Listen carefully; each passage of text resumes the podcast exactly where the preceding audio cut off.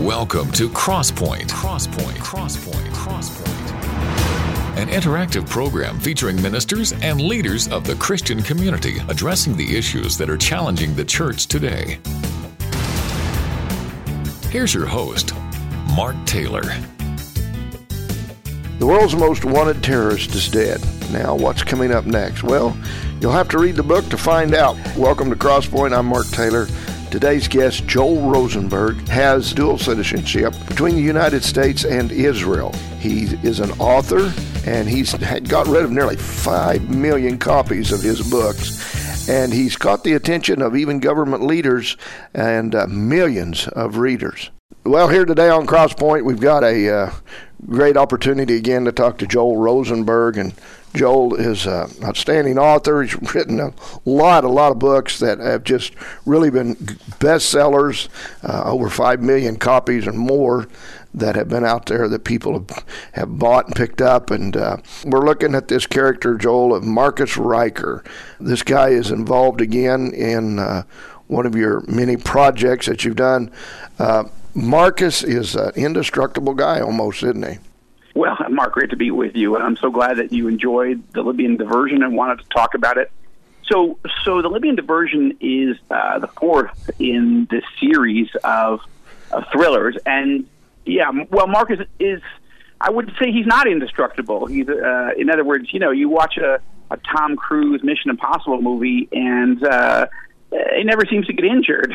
I mean, you know, it, it so so Marcus Ryker is a real guy. He joined the Marines after he saw 9/11 in college and decided I want to go, you know, hunt down Osama bin Laden and get his head on a platter.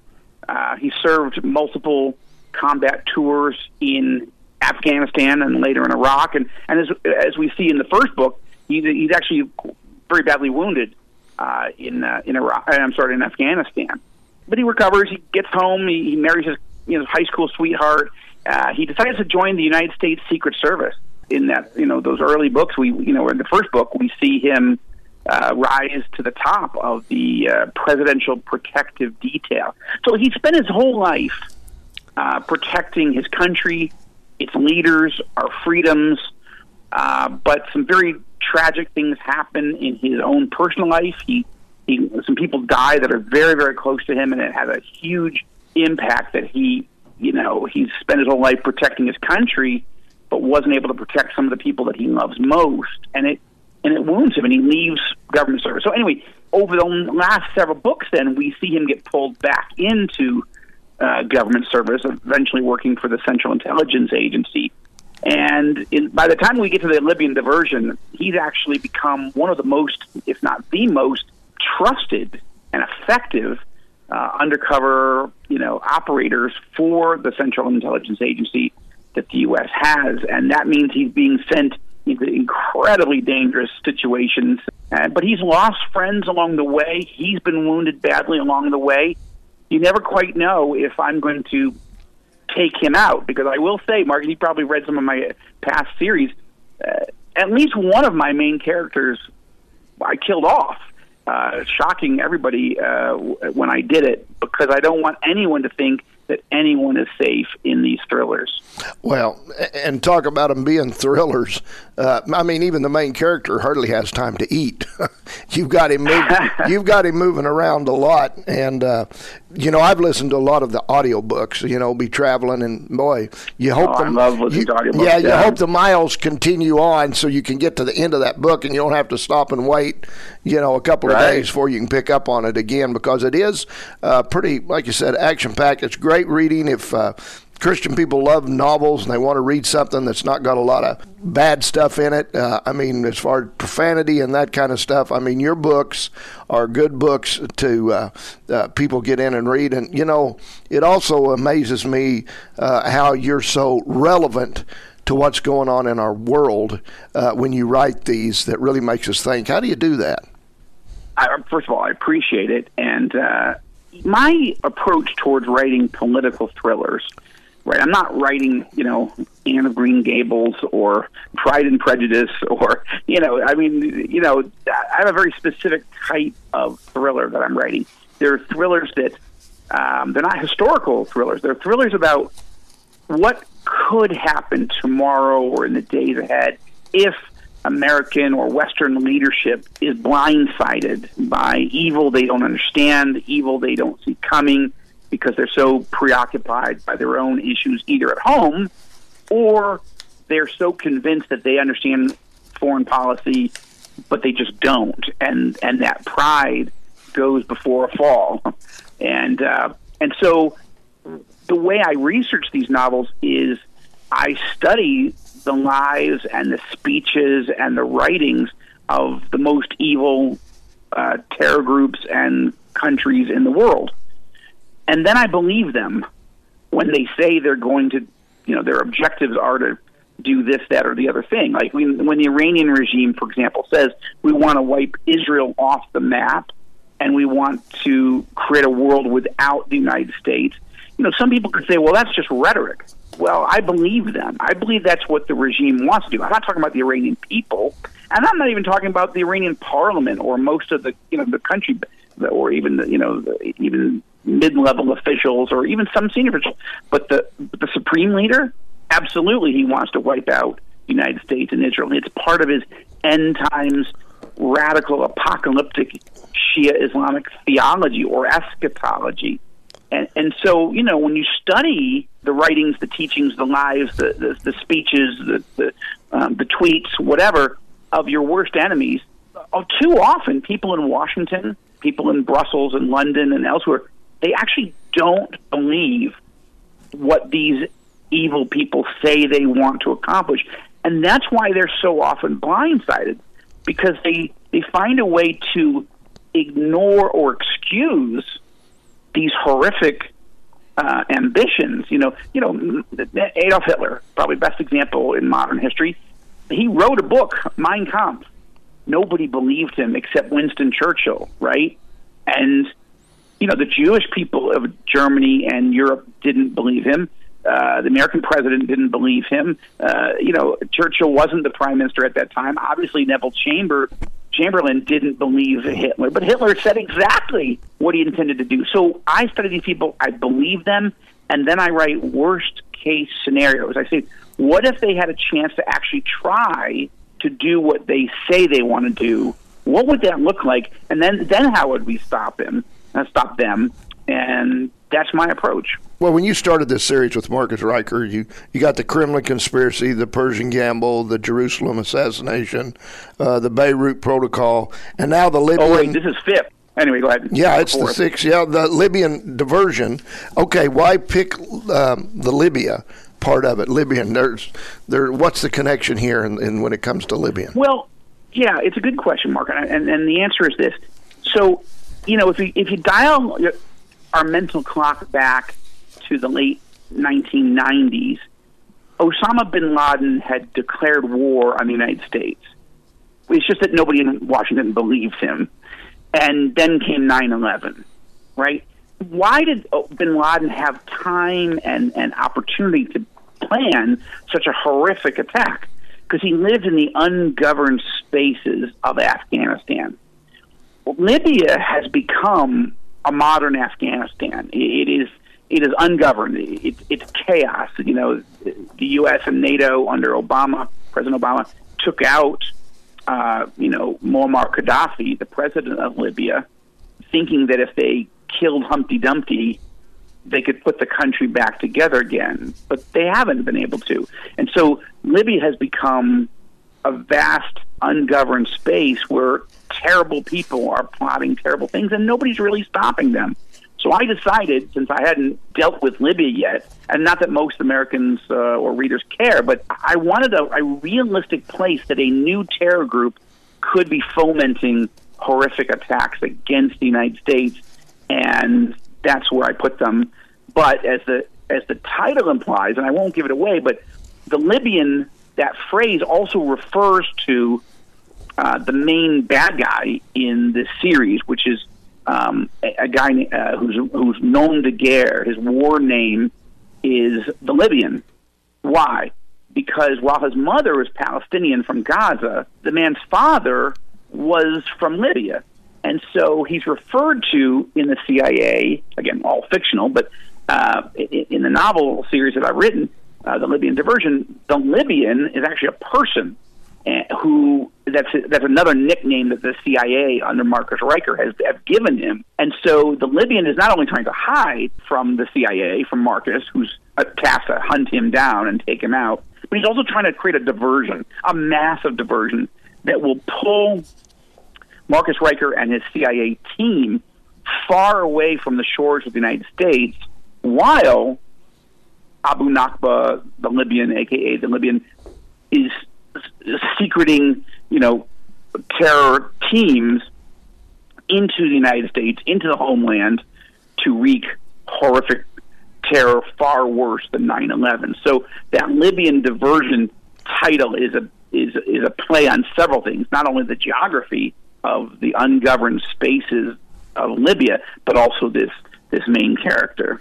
Now, now Joel, these books will keep you right on the edge of your seat a lot of times. Now, I do have a question. I, so. I, I, do have a question about the book, though. So, for the reader that's you know wanting to read the Libyan diversion, there's 144 chapters, but these chapters are just little tiny chapters. They're not. I mean, because if you say 144 chapters, is that thing you know 20 inches thick or something? But it's it's not. Because but why such little chapters? Why why do you break it up like that? So I have a, a strategy as I write these novels that the first thing is, you know, people really do judge a book by its cover, by its title, by the imagery, by the color. You know, it, it either grabs you or it doesn't, right? And so I, I just love the guy who, who does the covers for all my books, and I think he's blown the doors off in terms of the Libyan diversion. But once a person picks that book up, then they're going to read the first sentence, and that first sentence has to grab you the first page has to grab you. So I write short first sentences. I write intense uh, chapters. I write short chapters, uh, often with cliffhanger endings, so that the, the rhythm of the, of the, the pacing of the book feels like I'm you, that you're moving quickly, that you're not getting bogged down, and you're and you're reading. And then they're like, uh, you know, these chapters are like Pringles, Mark. You can't eat just one. And so one of the things I love is when I get tweets or Facebook messages or you know whatever emails or whatever from people saying like they're furious with me. It's now five or six o'clock in the morning, and they've been up all night because they've been thinking, well, just one more chapter. I just have to know what happens next, and and that that's the job of a thriller writer is to thrill. If you're thinking, ah, I can just set this down and I don't really care, you're not going to spend twenty eight dollars on the next book. You're not going to, and you're not even going to finish the book. So it's not Netflix, it's not Amazon Prime, right? It's not a it's not a Tom Cruise, you know, IMAX thriller. You don't buy your ticket, walk in, and and then get excited, you know, enjoy it or don't, but you're still going to sit there for two hours. No, people don't even want to read, right? So if you don't keep it super interesting, they're not going to read. So if you're going to sell five million copies, you'd better grab people's throats, as it were, and get their heart racing, and then pull them through every page, every chapter. You have to earn it. You have to own it. Otherwise, people are going to abandon you. And I, uh, I'm doing my best. So short chapters is part of my plan. Well, you said it, uh, five million copies. So uh, if somebody was wanting to get a, a, copy or a copy of one of many of the other books you've written, uh, the newest one, the Libyan Diversion, how would they go about doing that? Well, sure. You can find uh, Joel Rosenberg novels anywhere, uh, certainly any bookstore, or uh, obviously easily on Amazon, Barnes and Noble, or any other online bookstore that that you love. And of course, uh, as you say, they're also on audio. I, I personally, I love to get through books that I would not have time for on audio. I love to, you know, just when I get up, I'm, I'm shaving or I'm going to get milk. I, you know, I'm, I'm much happier to get to errands for my wife if I've got a good, um, you know, uh, audiobook. Uh, because all right, so ten minutes there, ten minutes back. Hey, that's twenty more minutes. I can listen to this book, and so so they're all on audio, all of mine, and they're also, of course, on ebook. So you can get it on your phone, you can get it on your your iPad or your laptop, uh, Kindle, Nook, whatever. So they're available in all those different formats, and yeah, you can find them anywhere. If you if you go into an independent bookstore, they may not have them, or they may not have many of them. But you can just ask uh, if you love, you know, your local Christian or independent bookstore. Just ask them; they'll order it, and they'll they'll, they'll be there in a couple days. Well, folks, stay with us. We're going to be back with more Joel Rosenberg right after this. This is Mark Taylor. If you miss a broadcast of Crosspoint, you can always go to our website at www.kneo.org and click on the programs page. There you can access the current Crosspoint program as well as the last four programs that have been aired. Never miss another Crosspoint program again. Go to www.kneo.org today.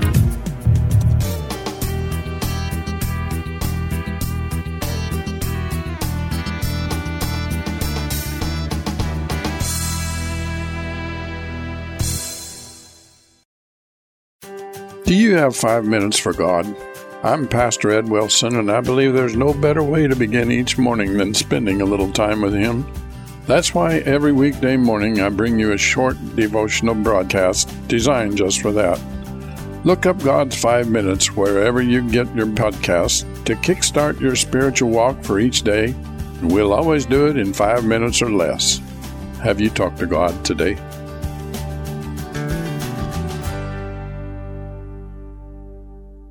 Welcome back to Crosspoint. I'm your host, Mark Taylor. My guest today is Joel C. Rosenberg. Joel's written a lot of books. His latest one, The Libyan Diversion, a Marcus Ryker novel. And, uh, you know, Joel, you have a lot of talent for focusing on storytelling and uh, really hot spots that are going on in the world that people can relate to.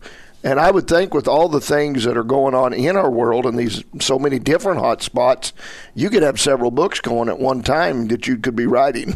well, I, I maybe I could, but I have a few other things going on. First, I'm married and I have kids. Although my youngest is now just uh, graduated and is heading to university, so that's for newly empty nesters. But I'm also uh, covering what's going on in the Middle East and throughout Israel in this region. I live in Jerusalem, uh, and it is it is never a dull moment here. So I run two news and analysis sites, uh, primarily for Christians, but it's not exclusively for Christians.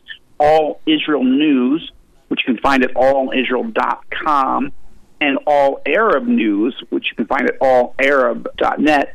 And what's interesting about it is that you know it's hard for me, who is trying to write novels about what could happen uh, tomorrow or the next day, it's hard for me not to be super interested in what is happening right now or the threats that are coming in real life. And that's why, you know, if I only wrote novels, yes, I could probably write two a year. I, I have friends that do that, but I have other interests, meaning what are evil people trying to do right now? And what kind of peace is breaking out in the Middle East? You know, Israel keeps making treaties now with, uh, we now have six Arab Israeli peace treaties. Those include the four in the Abraham Accords, and we're trying to make peace with Saudi Arabia and other countries as well. And I have a hard time just thinking I just want to live in the world of fiction because I don't. so that is that, that is my challenge: is how do you keep writing thrillers and cover what's really happening and do it in an effective way? And one more thing, I actually do a weekly primetime television show, the only weekly primetime TV show, news and analysis from Israel. Uh, we produce it here in Jerusalem at the studios just down the street uh, from me, and um, and that's every Thursday night at 9 p.m. Eastern on uh, TBN. It's called the Rosenberg Report, and I've been interviewing, you know, the Prime Minister of Israel, the, you know, the uh, Iranian Crown Prince when he made his historic first visit ever to Israel. Um, I had I was the only American TV network uh, correspondent to interview him.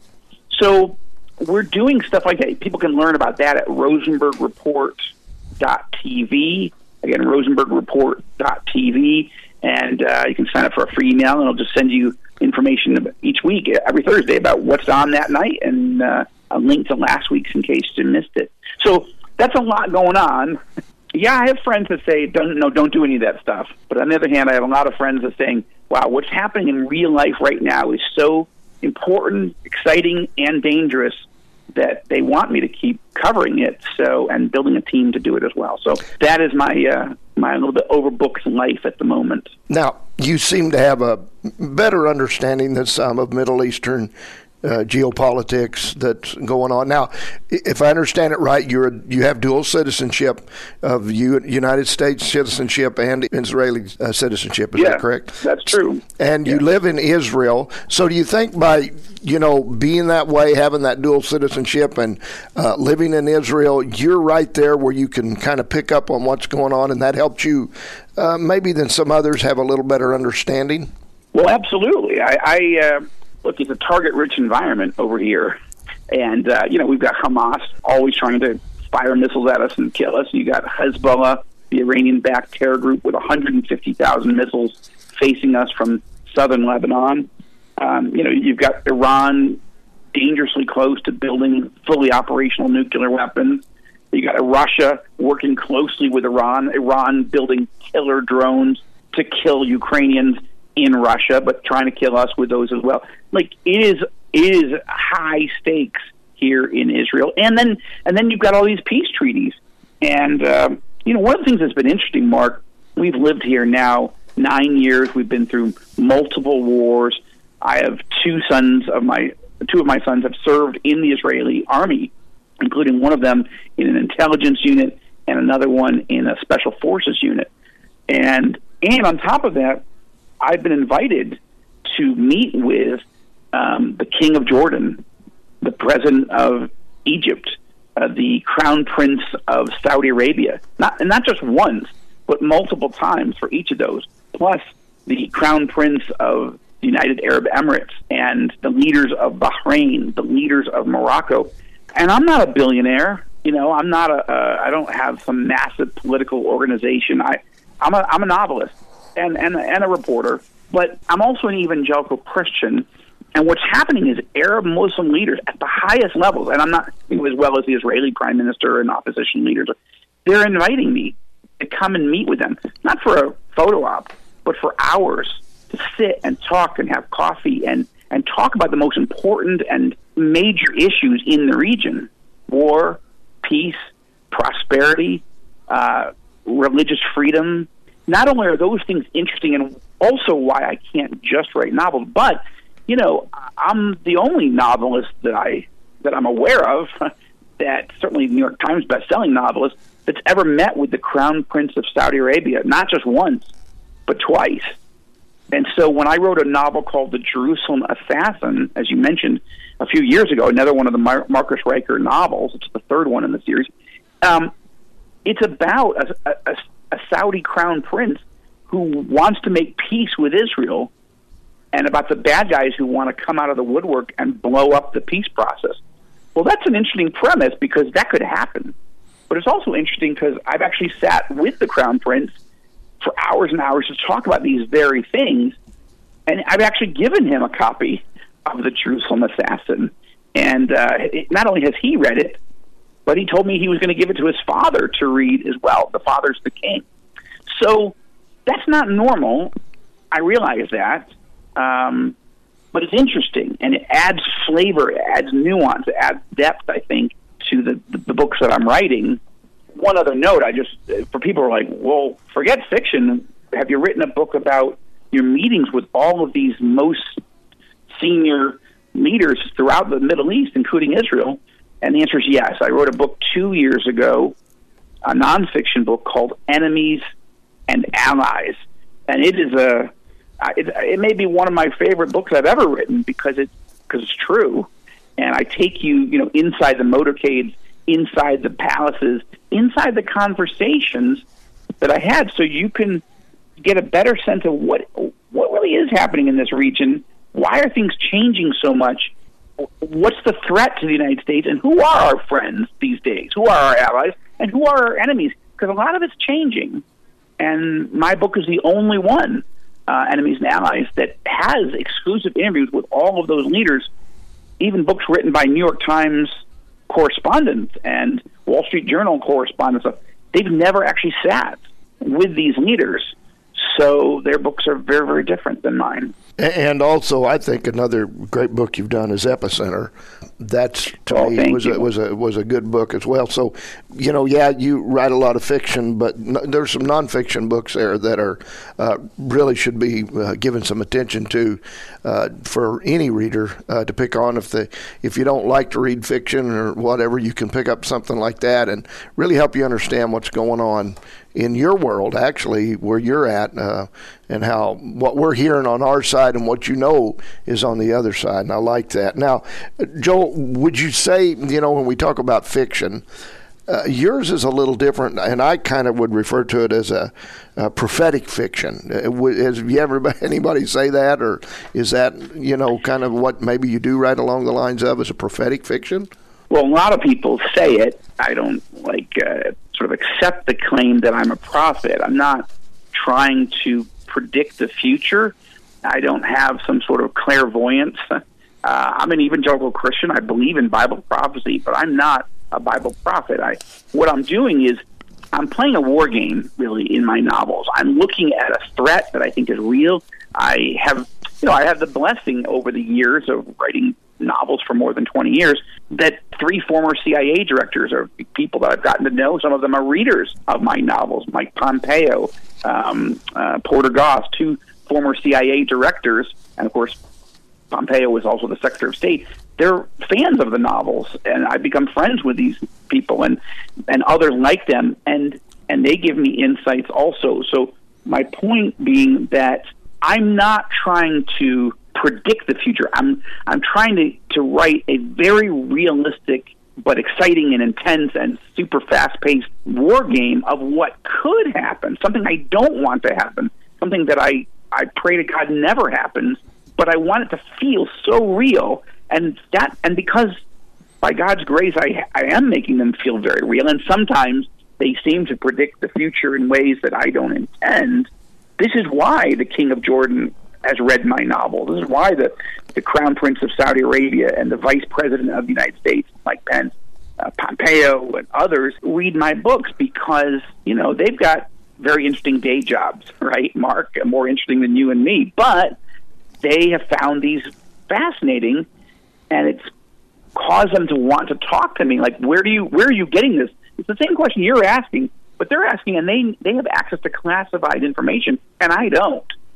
So it's the, but it's the same premise again, and and so yeah, if I've been called a modern Nostradamus uh, or a prophet or whatever, but I don't claim any of that. I'm just um, it is unique, I guess, what I'm doing, but it's not with some weird, uh, you know, mystical sense about it. Um, you know, some of my one other point, some of my novels in the past have been based on Bible prophecies. I think specifically of a novel called the Ezekiel Option. Yep. It was part of a series, but that that specific one was very much about a prophecy called the War of Gog and Magog, uh, which you know the short version is that Russia, a dictator will rise in Russia uh, someday in the last days of history, form an alliance with Iran and Sudan and Turkey and a group of other hostile countries, and they're going to come and try to attack and devour and destroy and annihilate Israel in the last days before the Messiah comes, found in Ezekiel chapters 38 and 39 of the Bible. So I thought, well, I don't know how it's going to play out, but let me imagine how it might. So that's a, that's an example where I'm basing a novel on on what the Bible says will happen, but of course um, that prophecy hasn't come true yet. But it was weird because when the novel came out in 2005, um, I, you know, part of the novel, I literally have a, my Iranian leader in the book say, we're going to wipe Israel off the map. And just a few months after the Ezekiel option was released, uh, the new president of Iran, who was just elected the day that the novel released it, released, uh, Mahmoud Ahmadinejad said, "We're going to wipe Israel off the map." You know that was very famous threat that people still quote today. Well, he had not said that yet. he had not been president when I was writing it. So that was a weird intersection of I was writing about Bible prophecy, but I'm not prophetic. But I did hit much closer than I anticipated to creating a fiction line that an actual Iranian thug really did say. So that's why people find that's one of the reasons people find these books interesting. Yeah.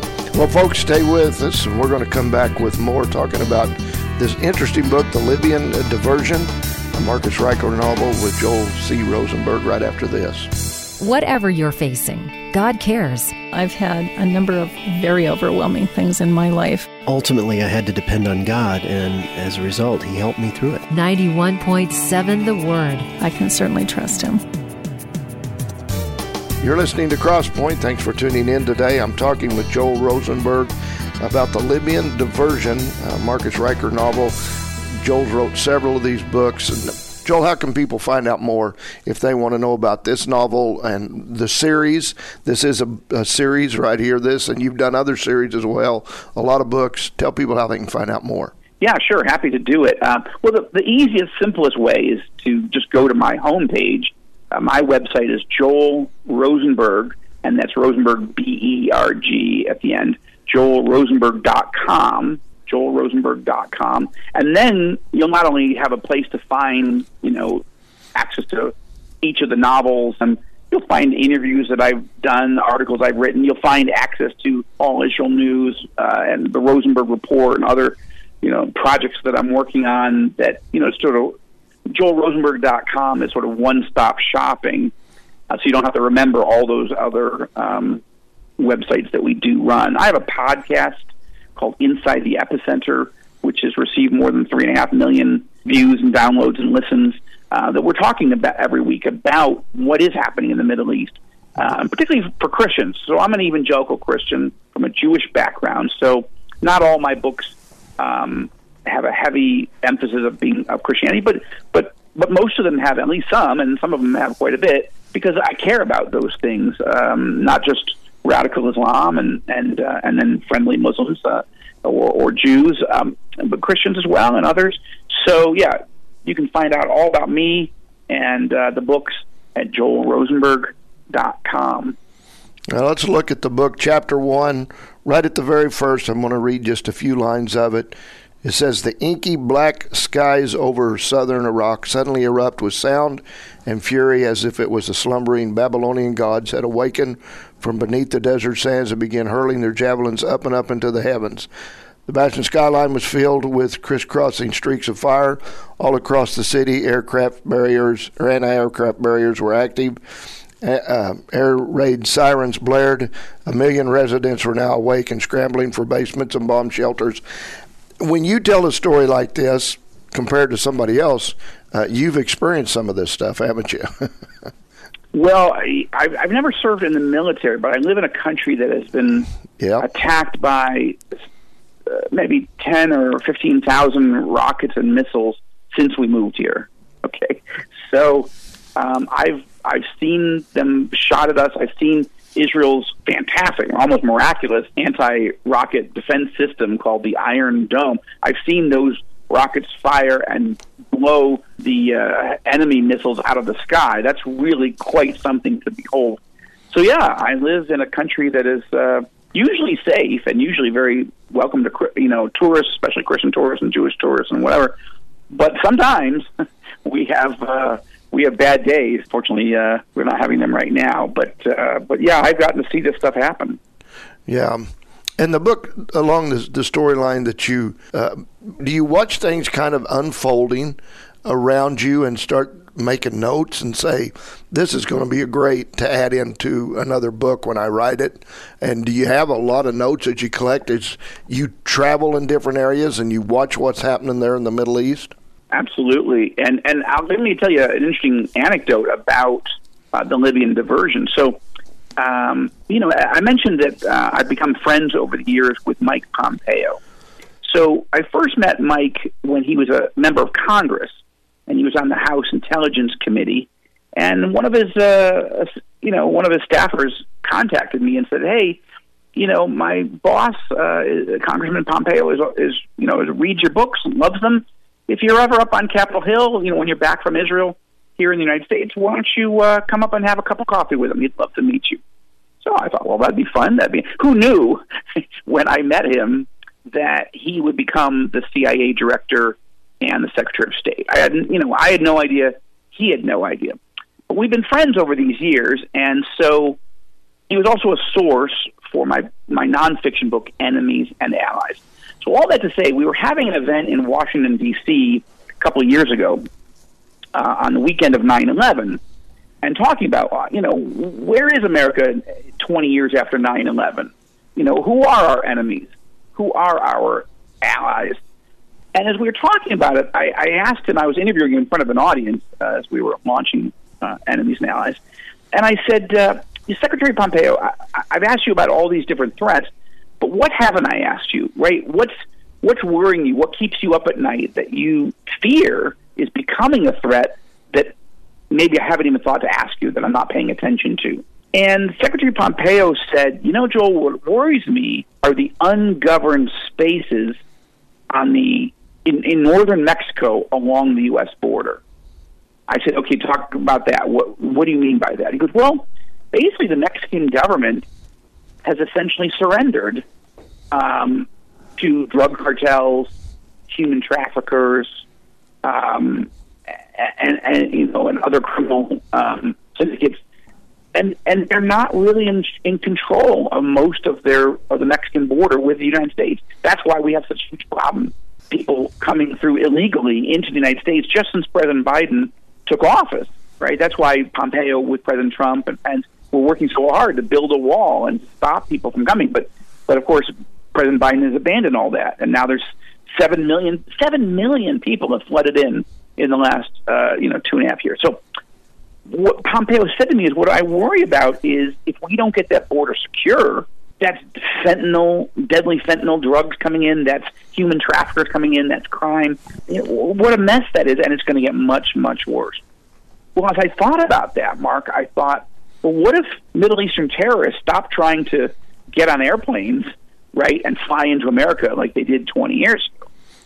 What if they just walked in uh, across the Mexican border into the United States and then started plotting to execute these horrific attacks inside the homeland, far worse than 9 11.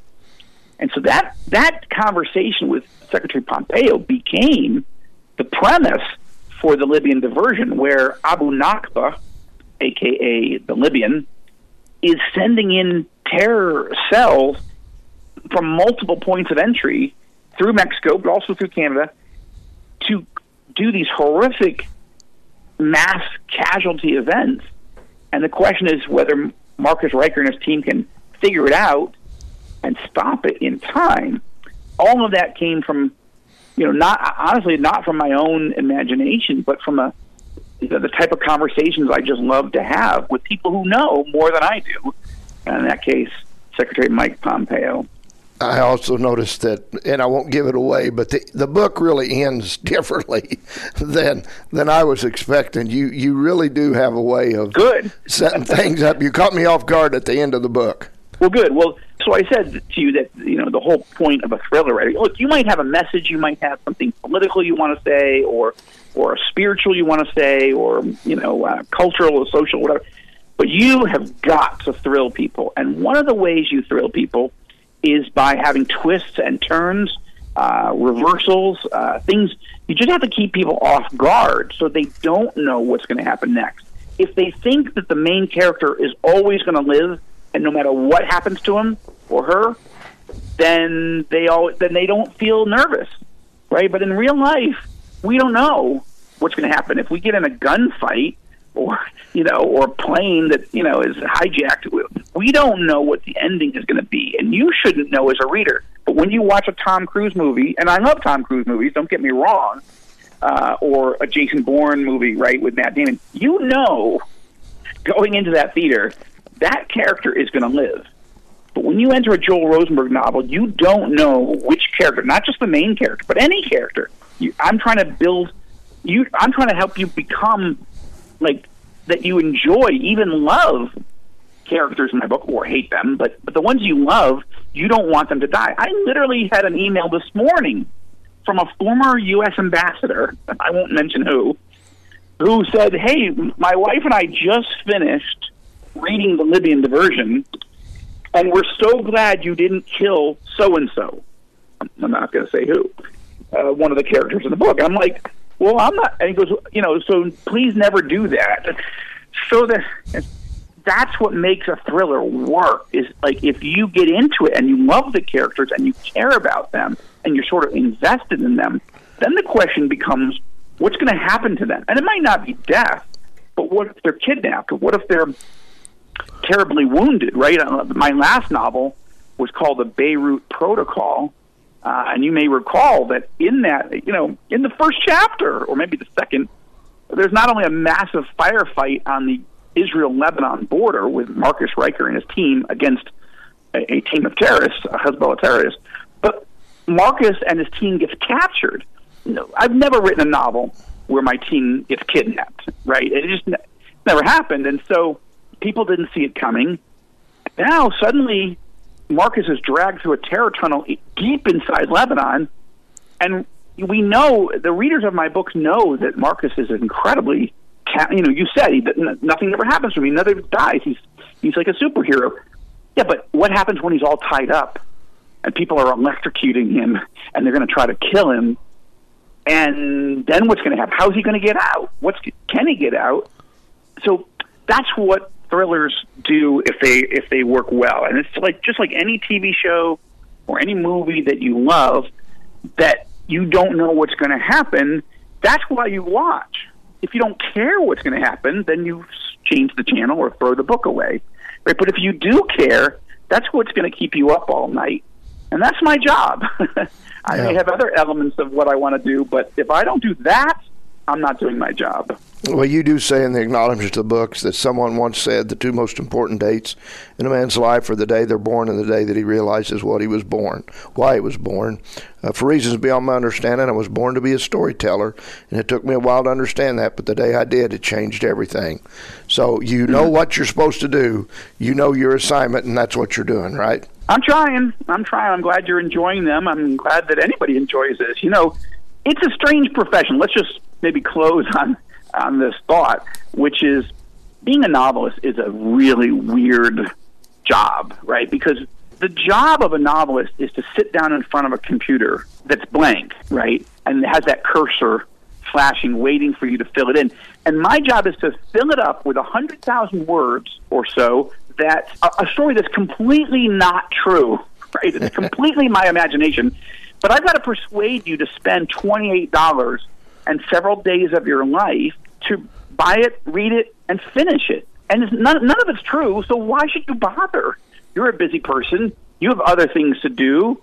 And, and that's why I, I joke that, like, the cursor, like, the word curse is right in the word. It's like daring you. You can't do this. You don't know how to do this. You'll never be able to make a novel where someone will read it. And then how will you sell five million?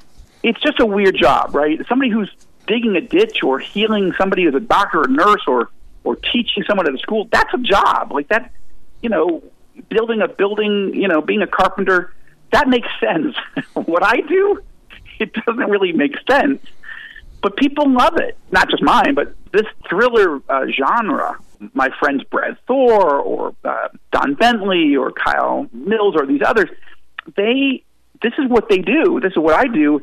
And it's it's fun but it's hard uh, but not as hard as other people's jobs that are, you know, they have real jobs.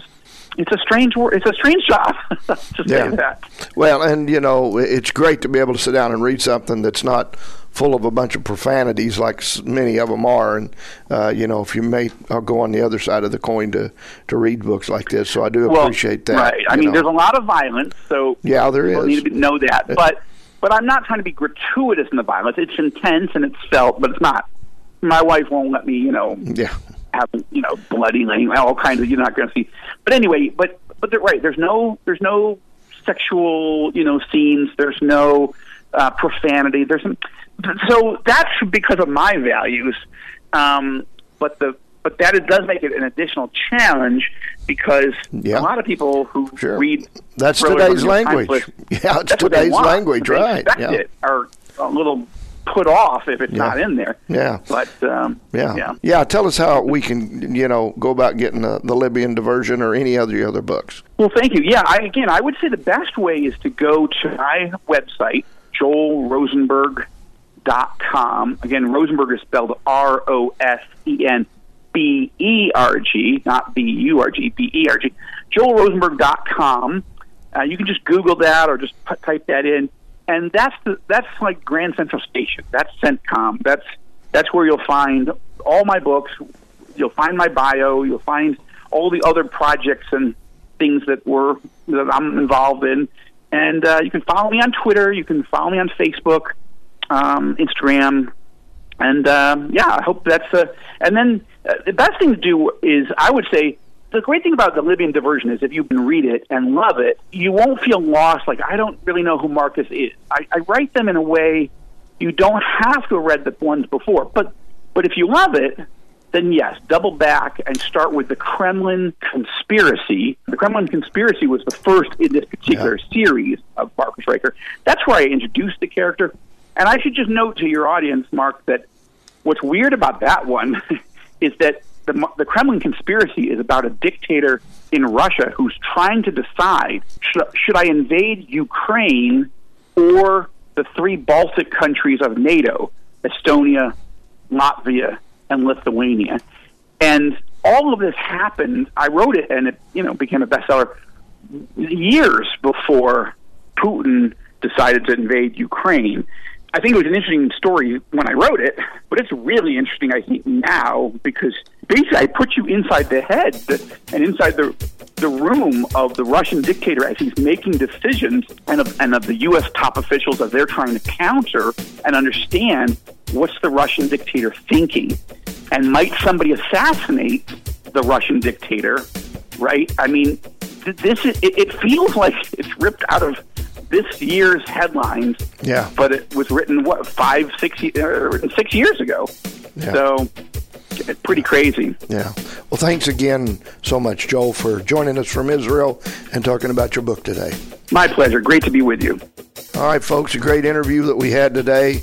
Uh, man, a lot of good stuff there. Hey, if you really like reading novels, you want to pick up one of Joel's. They're great. You know, this other book in my hand, that's where Joel gets a lot of stuff when he writes. He, he goes along with the different things that goes on in the Bible. The Bible, the, the very book that tells us what life's all about the Bible that contains the most important words you're ever going to read and certainly ever follow. So be sure to join us again next time as we again discuss issues that are affecting the church. Have a great week. Allow God to use you for His purposes so that greater things can be done. Make your life count in God's plans for eternity. I'm Mark Taylor. Crosspoint is a program produced in Studio 101 at KNEO Radio. Not all of the views on Crosspoint reflect those of the management or staff of KNEO.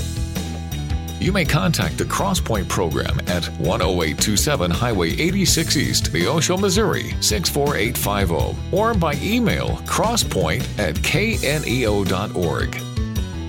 You can hear Crosspoint four times a week Saturday morning at 1, Saturday afternoon at 2, Saturday evening at 9, and Sunday evening at 7. You can also listen anytime online at kneo.org. Harper's Kennel of Stella, Missouri is proud to be sponsoring this portion of broadcasting on KNEO. Owned by Judy and Danny Harper, Harper's Kennel of Stella, Missouri specializes in French Bulldogs. For more information, the phone number is 417 628 3083.